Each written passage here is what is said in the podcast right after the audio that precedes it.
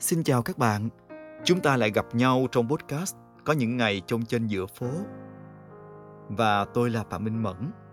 Hôm nay, tôi sẽ tiếp tục kể cho các bạn nghe về một trong những ký ức thân thương mà tôi đã viết trong quyển sách này và đặt tên cho nó là Lời chúc cuối ngày.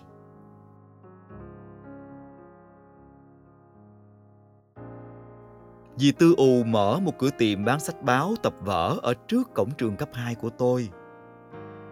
Không biết dì bán từ lúc nào. Chỉ biết từ lúc tôi lên lớp 6, cửa tiệm của dì đã trở thành một địa chỉ ruột của nhiều thế hệ học sinh trong trường. Gọi nó là hiệu sách cũng không đúng, mà sập báo cũng không. Nó vừa nhỏ lại vừa lớn, cứ lỡ cỡ như thế nào ấy. Nhưng quan trọng là dì Tư bán đủ loại sách báo tập vở dành cho học trò. Từ khăn quàng đỏ, mực tím cho đến hoa học trò áo trắng, dì có đủ. Ngoài ra còn có đất mũi chuyên đề, điện ảnh kịch trường, tạp chí thời trang, vân vân.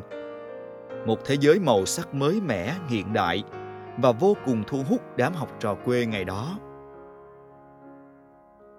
Dì Tư hơi tròn, khuôn mặt phúc hậu, nên cười là thấy hiền khô. Dì lại hay pha trò chọc ghẹo đám học sinh, nên đứa nào cũng khoái, ghé lại mua miết. Thậm chí mua thiếu dì cũng chịu luôn. Toàn khách ruột không mà. Dì Tư nói như vậy. Báo mới, dì tính theo giá bìa. Mấy tờ cũ thì tùy loại mà giá giảm còn một nửa, có khi tới 2 phần 3. Hồi đó, tôi hay canh me mỗi lần dì lấy hàng về là gom một mớ báo cũ dù sao thì mình cũng chưa đọc, nên có khác gì báo mới đâu. Tôi bắt đầu bớt đọc truyện tranh, mà say mê mấy câu chuyện tình yêu tuổi mới lớn, những chuyên mục giáo dục giới tính, rồi thế giới của những người nổi tiếng. Nó có một sức hút kỳ lạ, bởi những điều đó trước giờ tôi chưa hề được biết, có thắc mắc cũng không biết hỏi ai. Vậy rồi dì Tư U xuất hiện như một chuyên gia tâm lý của tuổi học trò. Dì không cần hỏi, chỉ thoáng thấy đứa nào ghé mua báo, lật ra rồi chú tâm vô trang nào là dì đoán biết hết. Thích đứa nào rồi đúng không? Có gì tâm sự tư nghe coi. Ở nhà má mới la đúng không? Đừng có nói với tôi là mê anh diễn viên trong này nha. Dì Tư hỏi thăm thiệt tình, nồng nhiệt và quan trọng á, là tế nhị. Như một người bạn lớn đủ thấu hiểu và sẵn sàng lắng nghe. Chắc có lẽ vì vậy mà đứa nào cũng thích dì tư. Tôi nhớ quãng đó, có mấy lần tôi cãi nhau với má, vì má không cho tôi khóa cửa phòng. Còn tôi thì cảm thấy mình đã đủ lớn để được có một không gian riêng tư khi ở nhà. Hoặc là tôi dặn má đừng có đụng chạm vô sách vở tôi để trên bàn học nhưng sáng hôm sau, tôi vẫn thấy má xếp đặt theo một trật tự khác. Thật ra, tôi sợ má đọc lén nhật ký của mình. Những chuyện đó tôi hay kể về tư nghe, và dặn dì tư không được nói với ai, kể cả mấy đứa bạn chung lớp mà dì biết. Bây giờ để nhớ lại dì tư đã khuyên gì thì tôi không còn nhớ. Nhưng ít nhất mỗi lần tâm sự xong, tôi thấy lòng mình nhẹ nhõm hơn hẳn. Không chỉ bán sách báo, tạp chí. Cửa tiệm dì Tư đúng thật là rất biết bắt trend. Dì luôn biết tâm lý mấy đứa học sinh thích gì để sẵn sàng đáp ứng. Tôi nhớ hồi năm 2000, lúc phim Hoàng cho Công Chúa nổi đình nổi đám khắp châu Á. Mấy sản phẩm ăn theo phim cháy hàng như tôm tươi. Sổ tay in hình ngũ A Ca, đề can in hình Tiểu Yến Tử, Hạ Tử Vi, rồi cặp sách, thước kẻ, sổ chép nhạc, tạp chí nào mà có hình ảnh của dàn sao nổi tiếng nhất thời đó đều được đám tụi tôi săn lùng. Tất nhiên rồi, vì Tư có đủ. Tôi nhớ cái hồi phim bộ Hàn Quốc bắt đầu lên ngôi. Những tấm poster tặng kèm trong mấy tờ hoa học trò, đất mũi chuyên đề, thế giới điện ảnh trở thành hàng hot. Dì Tư lấy bao nhiêu về cũng không đủ bán. Tôi cũng quyết tạm ngưng báo cũ một thời gian để dành tiền ăn sáng, sắm cho đủ bộ hình ảnh của thần tượng về dáng đầy phòng, không để thua lũ bạn. Tôi nhớ tới năm tôi học lớp 8 hay lớp 9, nguyên một chồng báo tạp chí tôi sưu tập được trong mấy năm, phải cao hơn cả người tôi. Sau này má phải đem cho bớt hoặc lén tôi cân ký bán vì phòng không còn chỗ chứa. Vậy mà cứ sáng thứ ba đầu tuần, khi để dành được kha khá tiền, tôi lại ghé tiệm dì Tư như một thói quen.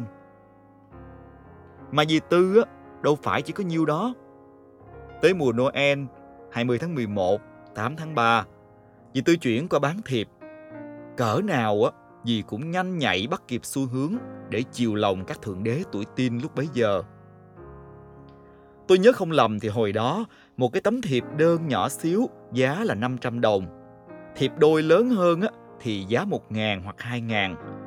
Còn tấm thiệp sang chảnh nhất là thiệp nhạc hoành tráng, vừa phát nhạc vừa có đèn lấp lánh, giá phải 10 ngàn hoặc là 20 ngàn một tấm. Đám học trò tụi tôi mỗi lần tới lễ Noel là phải tính toán trước đó gần cả tháng trời, lên danh sách cụ thể.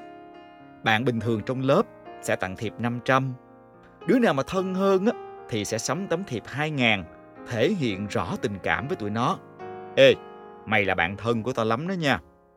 Còn thiệp nhạc thì phải tùy coi năm đó có đang thầm thương trộm nhớ ai hay không mới quyết định đầu tư.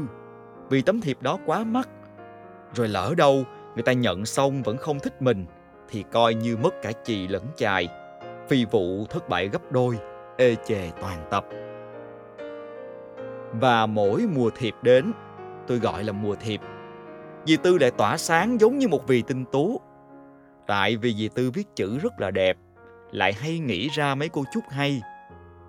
Thế là đám học trò sau khi mua thiệp xong sẽ quay ra năn nỉ dì viết dùm cho mấy lời chúc mùi mẫn.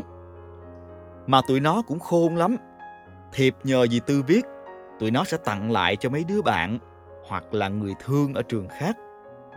Vì trường tôi đã từng có lần xảy ra một chuyện dở khóc dở cười khi hai đứa thích nhau, tặng nhau hai tấm thiệp lấp lánh, mở ra thấy chung một nét chữ và câu chúc y chang, làm hai đứa nó xấu hổ cả tháng liền.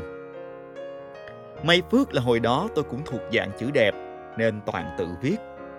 Dù đôi lúc tôi cũng hay tham khảo mấy lời chúc từ dì Tư.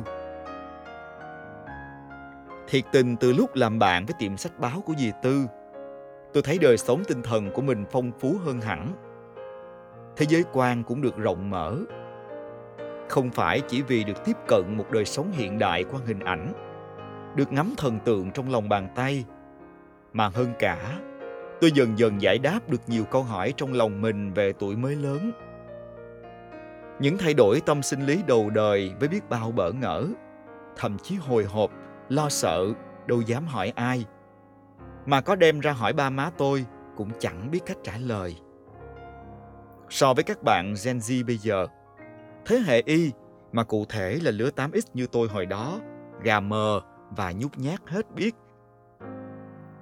Tôi cũng từ những tờ báo của dì Tư mà cảm thấy thế giới ngoài kia rộng lớn, màu sắc hơn nhiều vùng quê tôi đang sống. Tôi nghĩ Sài Gòn chắc là phải đẹp lắm những bạn học sinh cùng tuổi như tôi ở đó chắc là được tiếp cận với cuộc sống văn minh và hay ho lắm. Và tôi mơ, một ngày thật gần, mình sẽ được đến những chân trời mới, tự khám phá những điều mới mẻ như trong những trang báo mình đọc. Ừ, vậy thì ráng lên. Còn mấy năm nữa là con thi đại học rồi lên Sài Gòn. Lúc đó tha hồ mà tìm hiểu. Mà tụi bay đi hết bỏ mình Tư ở lại thui thủi đây nè. Dì Tư vẫn thường nói như thế mỗi lần tôi tâm sự. Tư lo gì? Rồi mấy đứa nhóc cấp 1 sẽ thay tụi con ghé tiệm Tư. Thì biết vậy á chứ. Tụi con phải lớn, phải đi. Mà tại nói chuyện riết ở thành thân quen, sau này không gặp được nữa. Nhớ. Dì Tư nói xong làm như thấy mình hơi xến xến nên đưa tay cột tóc. Giả bộ như chưa nói gì rồi cười giòn tan. Tiệm của dì thường đóng cửa sau 6 giờ. Lúc đám học sinh ca chiều ra về hết. Lúc đó trước cổng trường điều hiu mấy quán nước xung quanh cũng dọn dẹp bàn ghế, rồi người ta đi về. Chỉ còn mình dì Tư ở lại. Tôi nghĩ buổi tối ở đó chắc dì Tư cô đơn lắm. Cái cảm giác một mình thường trực, nhiều khi nó làm người ta dễ chấp nhận hơn là việc ban ngày có biết bao người cười nói, vây quanh mình, rồi đêm về lại quạnh quẻ. Sự đối nghịch thời gian và tâm lý đó dễ làm người ta hụt hẫng và chới với một khoảng lòng. Nhưng cũng có khi dì tư đã thấy quen thuộc, tại vì ở đó lâu lắm rồi, dễ chừng cũng đã hơn chục năm có nhiều lúc tôi muốn hỏi, ủa sao tư ở đó có một mình vậy? Rồi chồng con tư đâu? Nhưng rồi tôi nhớ lời má hay nói, đừng đi hỏi chuyện đời tư của người khác nếu họ không chủ động kể. Nếu chỉ để thỏa mãn sự tò mò của mình mà không giúp được gì. Vậy nên tôi luôn để câu hỏi đó trong lòng, và tôi nghĩ chắc dì tư cũng có những nỗi lòng chưa biết chia sẻ cùng ai. Mà nếu có thì cũng không phải là đám nhóc mười mấy tuổi như tụi tôi Mùa 8 tháng 3 năm lớp 9 Như một hoạt động quen thuộc mỗi năm Đám con trai lớp tôi lại đặt hoa và thiệp từ dì Tư để tặng cô chủ nhiệm và các bạn nữ trong lớp. Chiều đi học về, tôi không quên mua thêm hai cành hoa hồng để tặng nội và má. Má tôi lúc nào cũng kêu, tụi trẻ bây giờ bày vẽ quá, 8 tháng 3 này nọ đồ. Nhưng mà tôi biết má vui, nội vui. Có người phụ nữ nào mà không thích được quan tâm được yêu thương đâu chứ? Và trong giây phút đó tự nhiên tôi nghĩ tới dì tư. Người phụ nữ cả chục năm trời bán hoa cho đám học trò đi tặng người khác. Viết dùm những tấm thiệp với những lời chúc ngọt ngào để tụi nó đi tặng người mà tụi nó thương quý.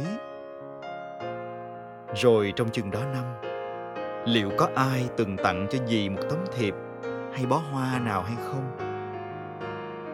Nếu có, sẽ là một người thân quen hay xa lạ?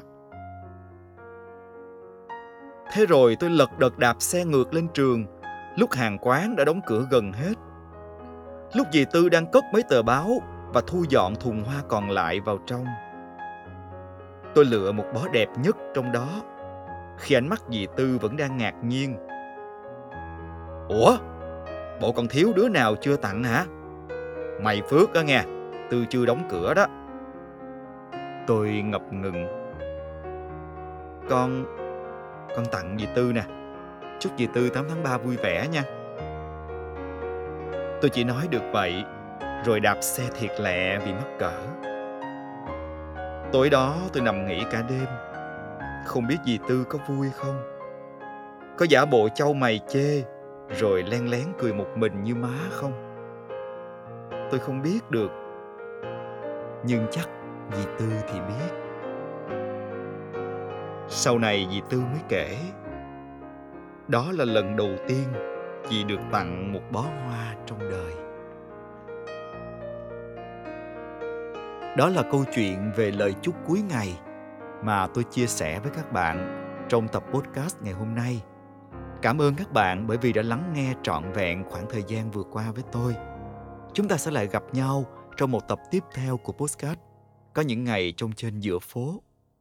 Xin chào và hẹn gặp lại các bạn. Bye bye.